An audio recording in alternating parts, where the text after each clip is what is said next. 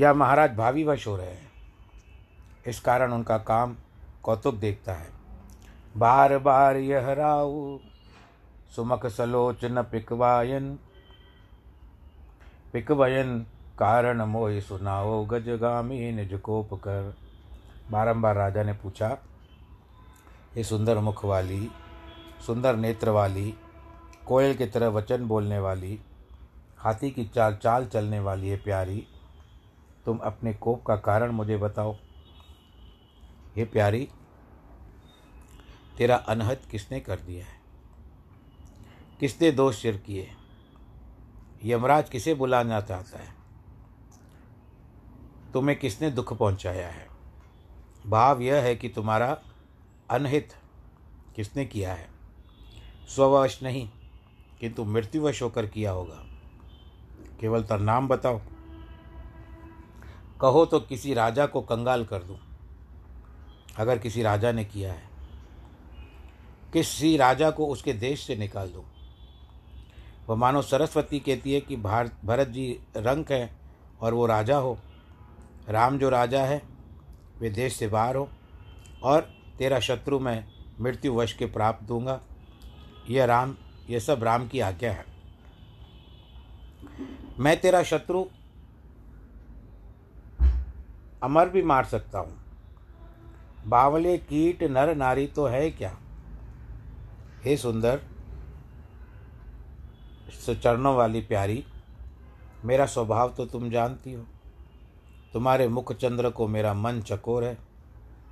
हे प्रिय, जो बरबस हमारे प्राण पुत्र और देशवासी प्रजा है, वह सब तेरे वश है।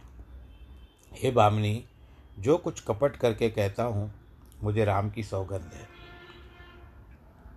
हंसकर मन भावती बातें मांगो। अच्छी बातें करो। मनोहर शरीर पर अच्छे गहने सजाओ। ये क्या दशा बना के रखी है तुमने? घरी कुघरी ते मन में समझ के देख को प्रिया। कुवेश को शीघ्र त्याग करो। ये तुम्हारा सुंदर, ये सुंदर शरीर इस कुवेश को अच्छा नहीं लगता। कुवेश से अच्छा नहीं लगता है प्यारी। हमें यह घड़ी अच्छी नहीं लग रही है। अर्थात, मुझे क्षण क्षण में न जाने क्यों क्लेश हो रहा है। यह सुन मन गुण शपथ बढ़ बेहंस उठी मति मंद, भूषण सजत विलोक मृग मनहु किरात न फंद सियावर राम, चंद्र की जय। मति मंद के कई यह सुनकर के बड़ी शपथ मन में सुनकर हंस उठी, गहने पहनने लगी मानो मृग को देखकर किरातनी फंद संभारती है। जो शिकार करने जाता है हिरण को, वो तैयार करता है। फिर राज, राजा उसे मन से अच्छा जानकर, प्रेम से पुलकायमान होकर के कोमल वाणी से कहते हैं, हे भामिनी, अब तेरा मन भाया हुआ है। घर घर नगर में आनंद बदावा बजने लगा है। तू खुश मैं खुश, तू प्रसन्न, मैं प्रसन्न। हे सुलोचने, राम को कल युवराज का पद दे रहा हूँ। सब मंगल साथ सजाओ। यह बात सुनकर के के कई कठोर हृदय काँप उठा फिर। मानो किसी ने पक्का उसको पक, किस तरह से छू लिया हो, जिस तरह से बोलते हैं ना, करंट लग गया उसको। ऐसी पीर भी उसने हंस करके छिपा दी। इतना बुरा लगा लेकिन हंसने लगी।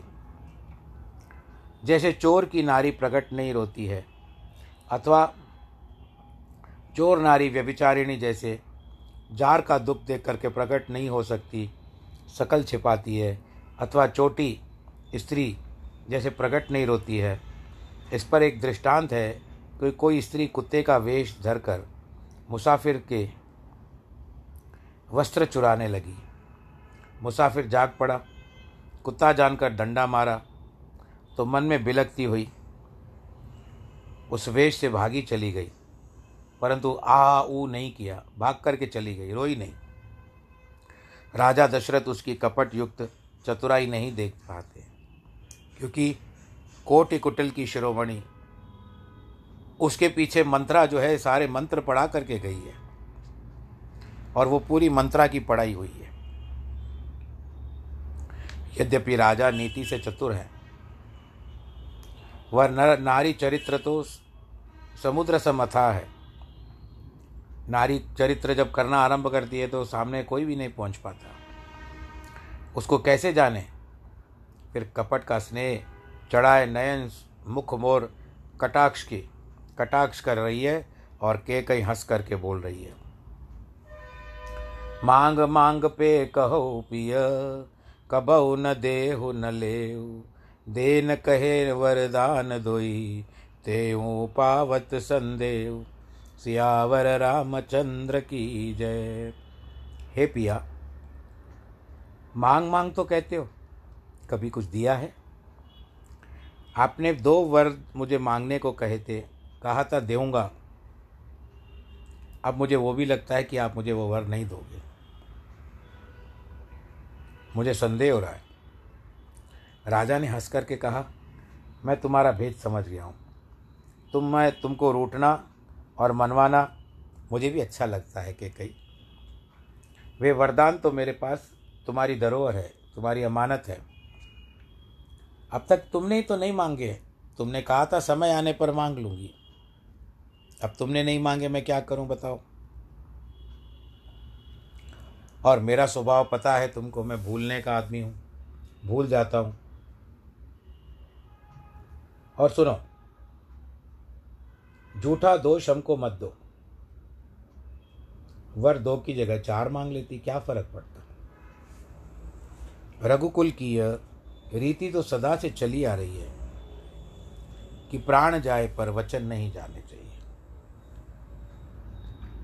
असत्य के समान पात के समूह भी नहीं हो सकते। करोड़ों चौटली पर्वत के समान क्या हो सकती है? पाप चौटली समान है, असत्य पहाड़ के समान है। जिसने सुंदर सुकृत है, वह सबका मूल सत्य है, वह वेद पुराण विदित है। मनु जी ने कहा है, इस बार भी सुकृत और स्नेह की सीमा रघुराई जो श्री रामचंद्र जी हैं, इनकी सौगंध करवाई सौगंध पर सौगंध करवाया। बात दृढ़ कुचित मति वाली हंस कर के बोली, कि नहीं मानो, कुमित रूप कुत्सिती पक्षी की टोपी खोली, शिकारी की पक्षी टोपी किसी प्रकार के उड़ाने के समय खोल देते हैं। भूप मनोरथ, सुभगवन, सुख सुहे, सुविहंग समाज भिलन जिम छांडन चहत, बचन भयंकर भाज सियावर रामचंद्र की जय। राजा के मनोरथ सुंदर वतन है, वन है। और उस मनोरथ का सुख पक्षियों का समूह है। उन पर केकई व्याधनी, जैसे शिकार होता है ना, पक्षियों का शिकार करने आता है। उन पर केकई व्याधनी है। मानो, वचन रूप भयंकर बाज छोड़ना चाहती है। उन पक्षियों के पीछे बड़े बड़े बाज छोड़ना चाहती है। हे प्राण प्रिय ये दोनों वर हमारे जी को भाते हैं तो सुनो, एक वर यह है कि भरत जी को, मेरे भरत को राज तिलक कर दो। प्राण प्रिय कहने का यह भाव है कि के कई इस काल में महाराज के प्राणों की भूखी हो गई है। दूसरा वर हाथ जोड़कर मांगती हुए, स्वामी, मेरे मनोरथ को पूरा कीजिए, पर वर में हाथ नहीं जोड़े, दूसरे जोड़े। इसका यह कारण है, इस दूसरे वर को अतिगम अगम जाना। पहले वर में हाथ नहीं जोड़े थे उसने। धन और दूसरे में प्राण लेना है। एक तो अगर भरत को राज देते हो तो आपका सारा धन मेरा। दूसरा, अगर रामराज देते हो, राम को वनवास देते हो तो आपका संसार भी छूटा। आपके प्राण ले सकते हैं। यानी राजा दशरथ के प्राण जा सकते हैं। इस कारण, इस वर से ये जो दूसरा वर मांग रही है, इसमें हाथ जोड़कर कह रही है। युद्ध में रथ की धुरी टूटने पर, धुरी के स्थान में हाथ लगाया, सारथी के मरने पर रथ हाँका। इन्हीं के ज़ोर से उसने वरदान पाया। अब वही हाथ जोड़ती है। इनकी ओर देख करके वर दीजिए। अब वह दूसरा वर बताती है। तपस्वी वेश धरकर। तापस वेश विशेष उदासी, चौदह वर्ष राम बनवासी सुन मृद वचन भूप ही सोकु शशिकर कच्छुअत विकल जिम कोकु। अब तपस्वी का वेश धारण करके और विशेष उदासीन होकर के, यानी किसी में भी मोह न रखे। चौदह वर्ष तक रघुनाथ जी हो, वो वनवासी हो जाए पहले वन तो निज सुख हेतु भरत का राज्य मांग लिया। दूसरे इस वर के मांगने से क्या प्रयोजन निकला? इसका उत्तर क्या कहते हैं प्रश्न में कि कैकई ने विचारा कि रघुनाथ जी यहाँ रहेंगे तो उपाधि करेंगे और मुनि वेश कराने का यह प्रयोजन कि मन में अभ्यास से रजोगुण निवृत्ति सात्विक की हो जाएगी, फिर आज की वासना ही नहीं उठेगी। वो बन जाएँगे सन्यासी, उसके बाद चौदह वर्ष तो क्या वो कभी अयोध्या में आएँगे ही नहीं लौट के ही नहीं आएँगे। वो वहीं से संन्यास पद धारण कर लेंगे। विशेष उदासी इसलिए कहा है कि उदासी तो विश्वामित्र भी हैं। ऐसे कई उदासीन संत होते हैं, उदासीन मठ चलते हैं, आपको भी पता होगा। तो उदासीन तो विश्वामित्र भी है। इनके संग गाड़ी बैल भी रहते हैं। एकत्र भी निवास होता है। किंतु रघुनाथ ऐसे रहें विशेष विशेष उदासी रहे। अर्थात कुछ संग न रखें, न कोई आदमी आगे बढ़ाए, और यह सब वैराग्य के लिए करना होगा उनको। जिससे राज्य का राज किंचित भी न रहेगा। चौदह वर्ष में चौदह राजनीति सीखने भरत मूल दृढ़ हो जाएगा। तब पीछे से रघुनाथ आकर, क्या करेंगे? राज तो मेरे भरत का हो जाएगा। इस निमित्त से अब दूसरा वर मांगती है। चौदह वर्ष के वनवास देने में यही हेतु वाल्मीकि रामायण में भी लिखा है। अब और महात्माओं की उक्ति लिखते हैं कि वर मांगते समय जिह्वा पर सरस्वती है। रावण की चौदह वर्ष की आयु जान चौदह वर्ष मांगे थे, क्योंकि यहाँ से रावण की चौदह वर्ष की आयु भी लगभग अब गिनती में आ गई। नहीं तो रावण कितने वर्षों तक जीवित था? केकई ने राज समाज होना मंत्रा के मुख से चौदह दिन पीछे पंद्रवा दिन सुना सो वह एक दिन में, दंड में एक एक वर्ष का वनवास दिया। वह जिस समय वर मांगा, राम के राज होने से चौदह घड़ी शेष थी। सो एक एक घड़ी पर एक एक वर्ष लगाकर चौदह वर्ष का वनवास मांग लिया। अथवा चौदह वर्ष बन लीला। और निश्चर बध करने से, ये निश्चर जो राक्षस कहते हैं, निश्चर को चौदह भुवन सुखी होंगे। इस कारण चौदह वर्ष सरस्वती ने कहा है उसके बाद ये सब उस समय मुख से क्यों निकला? चारों ओर की जो भी विद्या थी, वो उसके जीवा पे आकर के बैठ गई और उसके द्वारा चौदह वर्ष ही कहलाए। जैसे चंद्रमा के किरण के स्पर्श चक्रवाक चक्रवाक विफल हो जाते हैं। चंद्रमा की मृदु किरण चक्रवाक को दुखदाई होती है। ऐसे ही महाराज को केकई के वचन बहुत दुखदाई लगे। राजा दशरथ सहम गए। कुछ कहते नहीं बना। क्या सोच करके आए थे? और यहाँ पर क्या निकला? इन्होंने उस कभी स्वप्न में भी नहीं सोचा होगा, दशरथ जी ने। कुछ कहते नहीं बन रहा था उनसे। जैसे वन में लावा अर्थात ऊपर बाज जपटा हो। जो पक्षी है, उनके ऊपर बाज जपट गया हो। राजा अत्यंत द्वितीयहीन हो गए। मानो बिजली ने ताल वृक्ष को मारा हो। माथे पर हाथ रखकर दोनों नेत्र मूंद राजा ऐसा शोच करने लगे। मानो शरीर धारण किए हुए कोई सोच ही शोच करता है। दुख में डूब गए। और इनको दुख का इतना अथाह सागर लग रहा था कि अब उनमें से इनका निकलना थोड़ा सा कठिन प्रतीत होता है। शोच का स्वरूप मन में मन वचन तनु से जनाया ही शोक तो यह, मन से कुछ नहीं है। वचन से विवरण हुए। तन से माथे पर हाथ पर धर कर शोच करने लगे। ऐसे सर पर हाथ रख दिया कि मेरा मनोरथ कल्प वृक्ष तो फूला, किंतु फल के समय के कई ने। मेरा वन जो है अच्छा भला था बड़ा बड़ा था, पर इसके कई ने हथनी का रूप धारण करके मेरे उस सारे वन को उजाड़ दिया। कहाँ मैं विमान में जा रहा था और कहाँ से इसने मुझे धरती पर पटक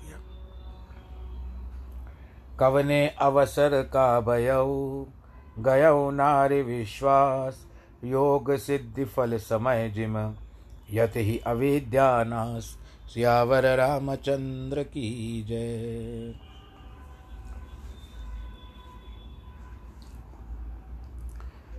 कौन है अवसर? यानी किस अवसर? अर्थात सुख के अवसर का क्या हुआ? सोच करके क्या आए थे? जाऊँगा, केकई को मनाऊँगा, राम राज्य के बारे में बताऊँगा तो बहुत खुश हो जाएगी। परंतु जो सोचा था वो हुआ नहीं। उल्टा क्या मिला, दुख मिल गया। नारी के विश्वास में होकर हम गए, हम तो नष्ट हो गए। योग का फल सिद्धि के समय, जैसे यति को अविद्या नाशती है। जिस तरह से आपको पता होगा कि पहले पहले जो साधु ऋषि मुनि तपस्या करते थे, तपस्या भी इतनी करते थे कि भगवान भी दर्शन दे देते थे। तो इंद्र आकर के क्या करते थे? इंद्र वे भेजते थे अप्सराओं को। इंद्र को सदैव अपने अपने इंद्रासन का भय रहता है कि यदि ये इसने इंद्रासन प्राप्त कर लिया तो मैं इंद्रासन से च्युत हो जाऊँगा। इसके लिए वो क्या करते थे? अप्सराओं को बेचते थे, गंधर्वों को बेचते थे विद्याधरों को भेजते थे और वो जाकर के उसकी तपस्या को भंग करने की चेष्टा करते थे। कोई कोई ऋषि मुनि उनके ध्यान में नहीं आता था, उनके बातों में नहीं आता था, परंतु कोई कोई ऋषि मुनि उनको अपनी बातों में फंसा लेती थी अप्सराएँ और फिर उसकी तपस्या भंग करके आ जाती थी। तो ये एक प्रकार की तपस्या भंग ही गई। क्या सोचा, क्या हो गया? इस प्रकार महाराज मन ही मन में बहुत दुखी हुए। यह देख कर के के कई मन में बड़ी क्रोधित हुई।